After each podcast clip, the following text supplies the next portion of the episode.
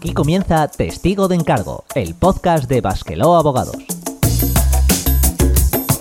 Un espacio hecho por abogados para todas aquellas personas que quieran conocer el mundo que les rodea a través del derecho. Saludos a nuestra audiencia. Aquí comienza una nueva edición de este programa. Hoy hablaremos de derecho de familia, es decir, de lo que popularmente conocemos como divorcios, separaciones, convenios reguladores, la pensión, la custodia y todos los temas relacionados. Y para ello, hoy contamos nuevamente con un invitado especial, Miquel González, del despacho ESCU Consultores y abogado especialista en derecho de familia, además de un antiguo compañero mío de la carrera. Muy buenas, Miquel. Muy buenas, encantado de estar aquí con todos vosotros. Pues nada, ya hemos presentado el programa hoy con invitado especial, así que comenzamos. Este podcast está producido por Basqueló Abogados en colaboración con la asociación Eusconet y se distribuye bajo una licencia Creative Commons Atribución No Comercial 4.0 Internacional. Se permite copiar, distribuir y hacer obras derivadas sin un propósito comercial, siempre que se cite al autor. Ninguno de los contenidos de este programa debe ser tomado como una consulta o asesoramiento legal vinculante, ni como un servicio prestado. Toda la información sobre nuestras condiciones legales se encuentra disponible en nuestra página web www.basqueló.com.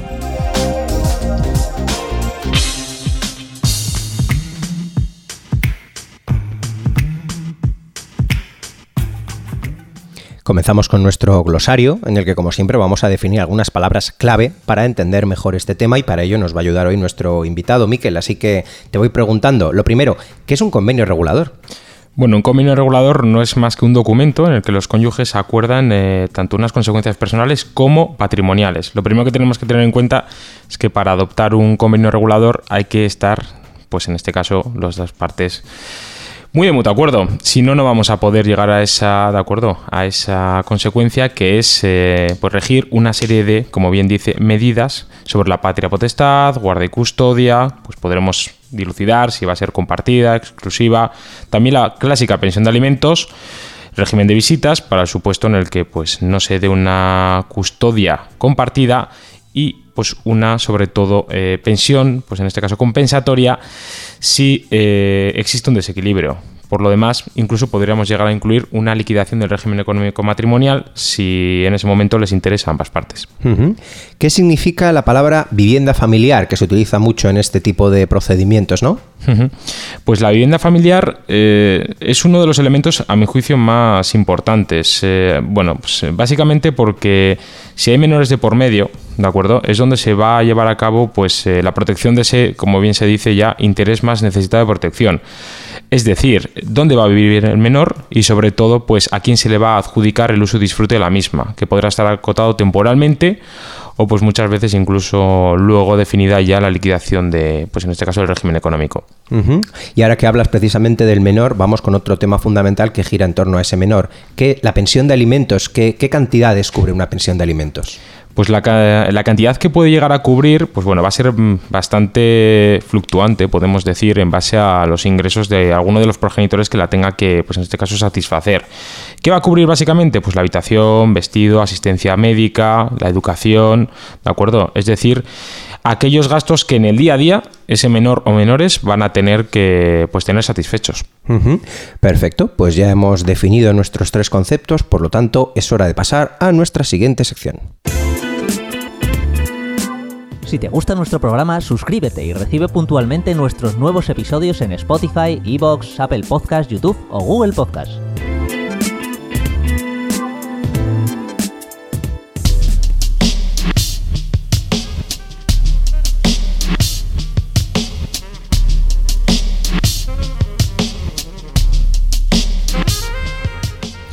Comenzamos nuestra sección de debate hoy para hablar de derecho de familia, de divorcios, de convenios. Vamos a empezar por esto mismo, primero por los divorcios y por una de las últimas regulaciones, que es muy reciente, que solo tiene seis añitos de vida, se introdujo en el año 2015 la posibilidad de divorciarse ante notario. Es decir, tradicionalmente los divorcios tenían que tramitarse ante un juzgado, es necesario que tuviésemos una sentencia judicial que reconociese pues, los parámetros, pero esto en el año 2015, como digo, a través de una ley se introdujo esta posibilidad. Pero ojo, tiene partes buenas, pero también tiene requisitos concretos. No vale para todos los tipos de divorcio. Lo primero, necesitamos un divorcio de mutuo acuerdo, ¿vale? Eh, que no existan hijos menores de edad o incapacitados con una capacidad modificada judicialmente y también eh, obviamente que la mujer no se encuentre embarazada en el momento de pedir ese divorcio. También nos exige, es necesario, que esté delante un abogado que asesore a las partes, que firme también la escritura de divorcio. Si cumplimos estos requisitos, si de mutuo acuerdo, no hay hijos menores de edad y tal, efectivamente podremos optar por este procedimiento que, entre otras cosas, tendrá las ventajas de, normalmente, al no ser tan complicado, es menos costoso. El notario además tiene un arancel que está fijado para, cobrar por este tipo de procedimientos y eh, será mucho más rápido. Claro, no hay que esperar a que se tramite todo un proceso judicial y por lo tanto esto se podrá hacer en cuestión de, bueno, depende ya del notario y de su carga de trabajo, lo podemos hacer en unas semanas, en un par de meses puede que esté todo tramitado. Y dicho esto, ya si no reunimos estos requisitos, evidentemente nos tendremos que ir ya a los divorcios judiciales. Eh, Miquel, explícanos un poquito cuál es la diferencia, que hay dos tipos de divorcios, mutuo acuerdo, contencioso, lo mencionábamos antes. ¿Cuál es la diferencia entre ambos? Pues bueno, en primer lugar, el de mutuo acuerdo que se queda quizá un poquito a camino, ¿no? Entre lo que ahora mismo comentabas, es decir, aquellos que se dan ante notario, que son rápidos, realmente. El de mutuo acuerdo también se va a caracterizar, pues en este caso, por cierta celeridad, ¿de acuerdo? Es decir, tiene que haber un consenso, tiene que haber, como bien dice, un acuerdo, es decir, eh, una predisposición de las partes para poder regular todo lo que comentábamos antes, es decir, un convenio regulador en virtud del cual, pues bueno, vayan a quedar fijadas una serie de necesidades. ¿Esto cómo se puede hacer? Pues de una manera muy sencilla. Incluso ambas partes, cada una con un letrado, ¿de acuerdo? Van a poder ser asesoradas o incluso hasta con uno, ¿de acuerdo? Para, pues así, evidentemente, no acarrear tantos gastos. Eh, este es el, como digo yo, uno de los eh, presupuestos casi por, ¿de acuerdo? Por antonomasia a la hora de decir, oye, no queremos seguir viviendo juntos, no queremos seguir teniendo vinculación más allá de lo que nos quede en común como un menor. Ahora bien, cuando no se alcanza pues esta predisposición, esta buena fe por ambas partes en muchas ocasiones nos encontramos con un divorcio contencioso. El divorcio contencioso es el que va a poner fin también, de igual manera que el anterior, al, en este caso, vínculo matrimonial, solo que lo que nos vamos a encontrar es que es mucho más largo y costoso en vía judicial. ¿De acuerdo? La principal problemática que hay es, pues, eh, quién se va a quedar con los menores. Bueno, quién se va a quedar. Evidentemente, quién va a ser eh, quien tenga bien, por un lado, la patria potestad, de acuerdo, que generalmente se atribuye a ambos y luego la guarda y custodia. Aquí, pues, incluso podremos llegar a pasar por un informe psicosocial que muchas veces es bastante, pues, bueno, bastante importante, digamos, en el procedimiento.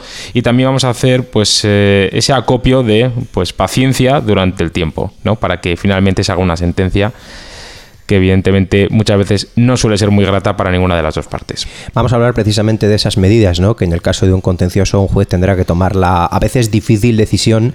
Primero, mm, las medidas que se conocen como paternofiliales de, de un convenio o de una separación, que es decidir pues qué miembro de la pareja dentro de sus eh, peticiones, porque puede, pues cada uno a lo mejor puede pedir la custodia, guarda de custodia exclusiva, es decir, vivir en exclusiva con el menor o con los menores, y que el otro progenitor disfrute de un régimen de visitas, como se suele llamar, es decir, que pues lo que es habitualmente fines de semana alternos, o a lo mejor un día en tres semanas si tiene posibilidad, vacaciones por mitad, y o si no, también puede optar con lo que se denomina por una custodia compartida, que aunque no está especificado porque es mucho más eh, flexible, digamos, ahí el juez eh, custodia compartida no es un día cada uno, ni una semana cada uno, o un mes cada uno, depende de las circunstancias de las, de las personas, pues puede determinar con quién te quedas y también en consecuencia lo que comentabas antes, la pensión de alimentos. El progenitor que no tenga la custodia tendrá que pasarle al otro un dinero todos los meses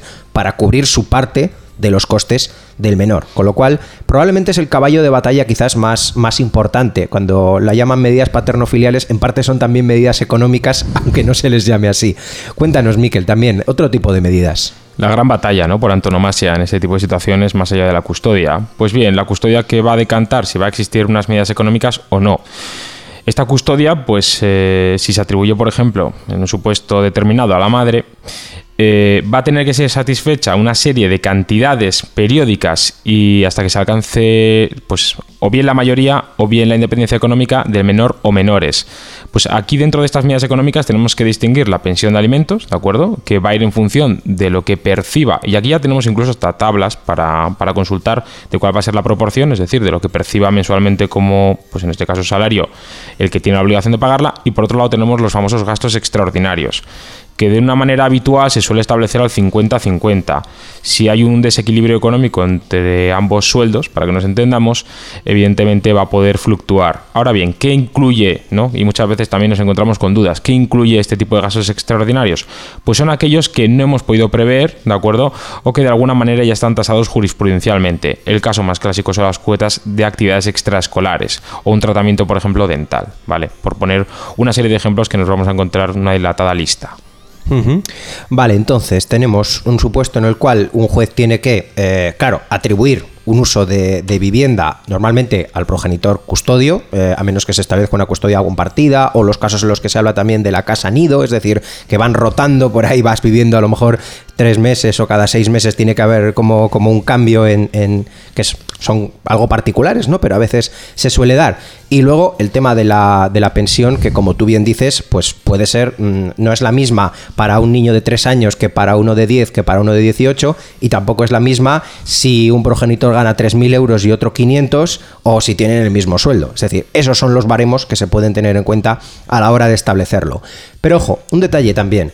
También es posible que se haga un procedimiento de medidas aun cuando los padres no estuvieran casados previamente. Es decir, cuando tenemos, al contrario que decía la serie, matrimonio con hijos, pues en este caso serían hijos sin matrimonio. Es decir, un procedimiento que se conoce como medidas sobre hijos extramatrimoniales y donde lógicamente no hay que hablar de divorcio porque no ha habido matrimonio, pero centramos el debate en eso mismo, en esto que hemos estado comentando, en quién se queda con la custodia de los menores y pues qué consecuencias se van a llevar de eso.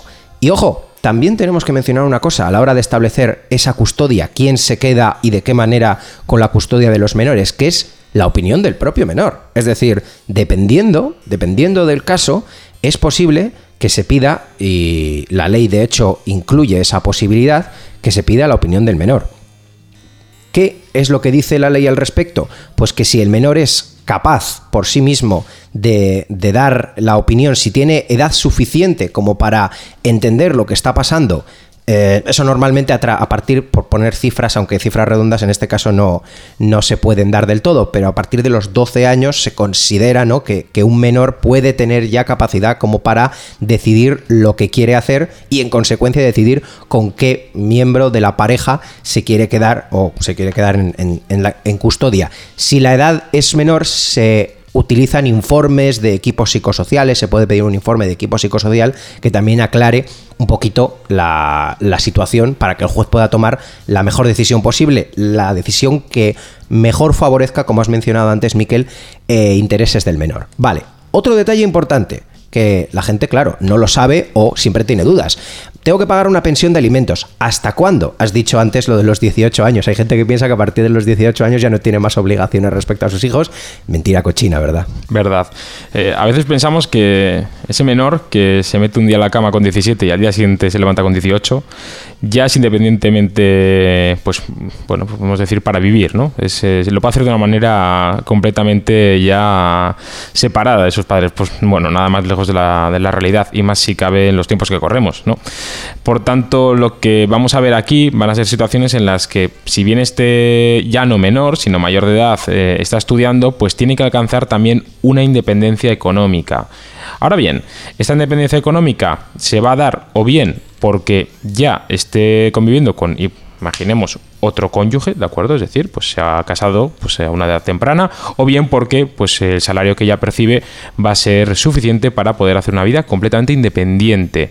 Ahora bien, si hay ocasiones en las que yo me lo he encontrado en el juzgado, este ya mayor de edad, con una edad, pues superemos eh, una franja de los 23, 24, 25, con unos estudios y que no quiere trabajar, pues muchas veces nos encontramos que esta pensión de alimentos se extingue, evidentemente. Sí, pero tampoco hay dos casos iguales. Tampoco podemos poner una edad, ¿sabes? Tú has dicho 25, 26, a lo mejor. Lo que pide un juez es, vale, pero pon de tu parte. Es decir, te tienen que mantener hasta que seas capaz tú, pero pon de tu parte. La ley no ampara a los ninis, digamos. Efectivamente. Vale, pues vamos a hablar también de la pensión compensatoria ese otro tipo de pensión que, en mi opinión, yo por lo que me he encontrado, creo que está un poco en vías de extinción. Pero vamos a contar el porqué.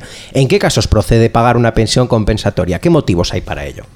Bueno, pues eh, cuando ambos cónyuges deciden poner fin, en este caso, al vínculo matrimonial, es decir, que se van a divorciar, hay ocasiones en las que sí que es cierto, se produce un desequilibrio económico pues, en relación con la posición de uno al otro.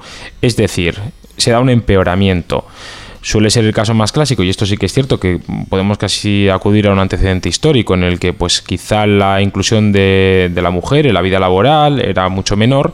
Cuando se divorciaban, pues claro, era una persona que había estado toda su vida dedicada al ámbito familiar, carecía en muchas ocasiones de formación y ahora nos divorciamos y ¿qué pasa? ¿Cómo voy a vivir si no tengo, en este caso, la posibilidad de acceder al mercado laboral? Pues bien, esta pensión lo que hace es suplir esa, ¿de acuerdo? Ese desequilibrio que se puede dar. Eh, Em, bueno, eh, sí que es cierto que nos encontramos ya con una figura muchas veces, y por el antecedente que comentaba, que ya hoy en día tiende a darse de una manera menos normalizada en vías de extinción, efectivamente. También por, por complementar un poquito, podemos mencionar que la pensión compensatoria, aparte de darse en menos casos, está mucho más limitada en el tiempo, es decir, que no es ni mucho menos una pensión vitalicia, ni una pensión de 1.000, 1.500 euros que la gente piensa a lo mejor que con eso puede vivir. Hoy en día normalmente los jueces cuando la conceden, lo conceden en pequeñas cantidades, la limitan bastante en el tiempo, pues vamos a dar como en el caso anterior de la pensión de alimentos, vamos a darte un margen para que puedas intentar rehacer tu vida, pero tampoco te aproveches de ello. O sea, tú tienes que, al final, como en todos los casos, poner de tu parte. Vamos a hablar también un poquito del servicio de mediación familiar. Para la gente, para las personas que a lo mejor han pensado en eh, hacer un convenio, pero o no quieren o no pueden pasar por el juzgado. Recordemos que al final pasar por un juicio equivale, aparte del procedimiento en sí, a un coste y mucha gente, por ejemplo, pues, pues ese coste piensa o cree o, directamente no se lo puede permitir. Dejando a un lado el tema de, de, pedir la justicia gratuita, que lógicamente siempre está ahí, que recordamos podemos acudir a ella si cumplimos con las condiciones para ello, hay gente que utiliza cada vez los servicios de mediación familiar, es decir, un sistema alternativo en el que las partes voluntariamente ayudadas por un tercero, una persona imparcial que se llama mediador, les ayuda a obtener una solución. De esta forma, muchas personas durante los últimos años, a través de servicios públicos como el Servicio de Mediación de Familiar de Gobierno Vasco, han obtenido un convenio regulador, un escrito. Pero claro, con sus inconvenientes, ¿verdad, Miquel? Sí, aquí el problema al fin y al cabo se da en la voluntad de las partes, ¿no? Es decir, eh, podemos tener un, en este caso un convenio que sí que es cierto que nos va a poder vincular siempre y cuando queramos. Para que esto sea ejecutivo, es decir, lo tendremos que acordar ya vía judicial. Por tanto, muchas veces eh, sí que es cierto que en un primer momento pues hay una predisposición de una manera bastante evidente, pero con el paso del tiempo, como todo, pues termina deteriorándose y no haciéndose ejecutivo. Por eso tendríamos que acudir pues eh, efectivamente había judicial. Vale, vamos a hablar también de eso, de cuando no se cumple lo acordado. Supongamos que tenemos una sentencia que obliga a una de las partes, pues lo más habitual suele ser a pagar una pensión y no se paga. ¿Qué podemos hacer? ¿De qué manera conseguimos que eso se haga ejecutivo? Pues en este caso tendremos que coger la sentencia, acudir al juzgado y directamente ejecutarla, ¿de acuerdo? En esta sentencia lo que se van a dar son las famosas obligaciones de hacer y de dar, ¿de acuerdo? De dar va a ser habitualmente lo que comentamos, una pensión de alimentos, y por otro lado de hacer. Es decir, oye, mira, tengo una custodia exclusiva, pero no estás yendo con el menor ni a, pues en este caso, a pasar el fin de semana, como se ha establecido, o como bien comentabas antes, un día. Pues tendremos que acudir a vía judicial para que esto se haga efectivo y real. ¿De acuerdo? Entonces, pues bueno, efectivamente muchas veces es costoso. Y si quisiéramos algún día cambiar las medidas, porque también es cierto que las medidas se establecen en un momento temporal, pero de unos años a esta parte, lo que hemos dicho, el menor ya no gasta lo mismo con 6 y con 18, a lo mejor los, los padres, padre y madre, tampoco tienen eh, el mismo nivel de ingresos toda la vida. ¿Podemos cambiar esto? Eso es, pues mediante un procedimiento de modificación de medidas, en este caso definitivas, ¿de acuerdo? Estas medidas definitivas lo que tienen que, pues en este caso, eh, tienen que tener... Eh, en cuenta, sí. En cuenta, eso es, es que se dé una permanencia en el tiempo, es decir, que no sea puntual ese cambio que se ha producido, sino que sea duradero y permanente en el tiempo. Evidentemente van a tener que darse pues, eh, condiciones tan evidentes como que anteriormente no se ostentaba un trabajo y en un futuro sí, por ejemplo. Vale, y para terminar este debate vamos a hablar con una cosa que también está cada vez más de moda, que es meter acuerdos sobre mascotas y animales de compañía. Es, hay gente que además de hijos, o a lo mejor no tiene hijos, pero tiene eh, mascotas en casa y a la hora de separarse, también ha surgido durante los últimos años cada vez más el problema de qué hacemos con ellos, quién se los queda, de qué manera. Claro, eh, tengamos en cuenta que los animales ahora mismo, según la ley, tienen la misma cualidad que un objeto, que un bien mueble, que una mesa, que una silla, que un coche o que la casa. Entonces, hasta ahora, para determinar el destino de una mascota en casos de separación, los jugadores únicamente comprueban a nombre de quién se inscribe el animal y ya está. Eh, si hubiera cualquier problema, esa es la adjudicación. Lógicamente, siempre y cuando no vayamos de mutuo acuerdo. Hay gente que ya de mutuo acuerdo ha incluido en sus convenios el destino de los animales de compañía, a quién se le va a adjudicar y de qué manera se va a tener una especie de equivalente a la custodia. Ojo, ¿por qué mencionamos esto? Porque esto está a puntito de cambiar, ¿verdad, Miquel? Eso es. Eh, estamos ahora ya, pues. Eh, prácticamente pues eh, un periodo muy corto de tiempo en el año para que esto sea realmente efectivo y es que va a cubrir una realidad social que no estaba siendo eh, en este caso plasmada, ¿verdad? ¿Qué pasa con ese animal que tenemos? Que lo pues eh, adoptamos, por ejemplo, en un momento en el que nos llevamos muy bien. ¿Y ahora quién se lo queda? Pues se va a tener en cuenta sobre todo quién ostenta en este caso la titularidad del mismo, que aunque suene un poco duro, pues es quien lo ha inscrito en un registro. Pues como mencionas, el pasado mes de abril, hace nada, el Congreso ha aprobado tramitar una proposición de ley para modificar el Código Civil. Concretamente, se va a dar una nueva regulación al artículo 90 del Código Civil para que los animales de compañía se puedan incluir en en, ese contenido del convenio regulador y también el juez tenga potestad para determinar, en caso de que no nos pongamos de acuerdo, las medidas sobre el destino de los animales de compañía. Y nada, vamos a ver qué ocurre si finalmente esta proposición sale adelante y podemos ver dentro de poco este tema de conversación ya legalizado dentro de los debates. Y con esto terminamos esta sección. Si quieres participar en Testigo de Encargo, escríbenos a nuestro correo electrónico info.basquelog.com. También puedes contactar con nosotros en Facebook o en Twitter. Somos arroba basquelog.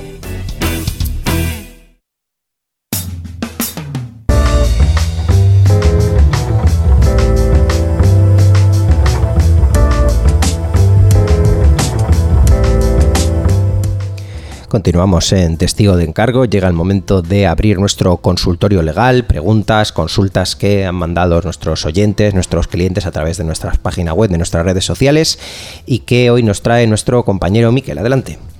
Vamos con la primera. Hace tres años firmé con mi expareja un convenio con el Servicio de Mediación Familiar del Gobierno Vasco, pero desde hace unos meses no me paga la pensión. ¿A quién puedo reclamar? Claro, este es el problema que hemos mencionado antes. Si hacemos un convenio con el servicio de mediación familiar, no tenemos, no es lo mismo que una sentencia, no tiene tampoco un equivalente y tampoco el gobierno vasco nos va a poder ayudar en esto a la hora de hacer cumplir lo acordado. Tendremos que iniciar un proceso como quien dice, desde cero, es decir, metiendo una demanda para que con ese papel que ya hemos firmado, un juez eh, lo convierta en una sentencia judicial que luego posteriormente podremos intentar hacer cumplir, podremos ejecutar. Pero ese es el problema que suele traer a veces utilizar estos servicios. Como he dicho, la parte buena es que es gratis, la parte mala es que en el momento en que haya algún problema, pues vamos a tener que empezar a ir por la vía judicial como si no hubiéramos hecho nada. Quiero pedir el divorcio y la custodia de mi hijo pequeño. El problema es que no sé dónde vive ahora su padre y vivimos separados desde hace unos años y aún así no me pasa ningún tipo de dinero. ¿Qué puedo hacer? Estos casos es lo que se suele conocer como el divorcio en ausencia o en rebeldía, es decir, metemos la demanda normal el juzgado a partir de ahí intentará localizar a la persona a través de los datos. A lo mejor nosotros tenemos su último domicilio conocido o puede hacerlo a través del Instituto Nacional de Estadística que trae a su vez datos de los padrones municipales si vive en España. Si ya se ha marchado del país, ha ido a vivir a otro sitio, puede ser un poco más complicado. Si finalmente no le localizan, el procedimiento, no pasa nada, seguirá adelante, es decir, solo con una de las partes eh, su señoría acordará lo que, lo que proceda y con eso tendremos por lo menos un convenio aprobado en sentencia. Claro, si lo que buscábamos era una pensión de alimentos, no nos va a dar mucho, porque lógicamente si no le han localizado para la sentencia, difícilmente le localizarán para ejecutarle y pedirle el dinero, pero esto, por ejemplo, puede ser una solución si necesitamos un documento que diga que nosotros tenemos custodia exclusiva, pues yo qué sé, para matricularle en colegios, en comedores, pedir las becas, este tipo de cosas pueden dar un resultado. He presentado una demanda de divorcio y he pedido una pensión si me la dan, ¿desde cuándo tendría derecho a cobrarla? Pues depende del caso. Si es, eh, como dice la pregunta, un divorcio de primeras, es decir, es la primera sentencia que tenemos, el Tribunal Supremo ha reconocido que esa pensión se tiene que pagar desde la fecha en la que pusimos la demanda. Es decir, no desde la sentencia, que a lo mejor han podido pasar meses o depende de la carga del juzgado, puede que años, pero la pensión se paga desde el primer momento, desde que se puso la demanda. Si por el contrario ya teníamos una sentencia y la queremos modificar, como has mencionado antes, Miquel, un procedimiento de modificación de medidas, la nueva pensión no la podremos empezar a cobrar hasta que se dicte la sentencia que, lógicamente, la cambie. Y nada, eh, hasta aquí las preguntas. Recordad que si queréis nos podéis hacer llegar vuestras dudas y otras cuestiones usando nuestro email, nuestro formulario web o escribiendo a nuestras redes sociales.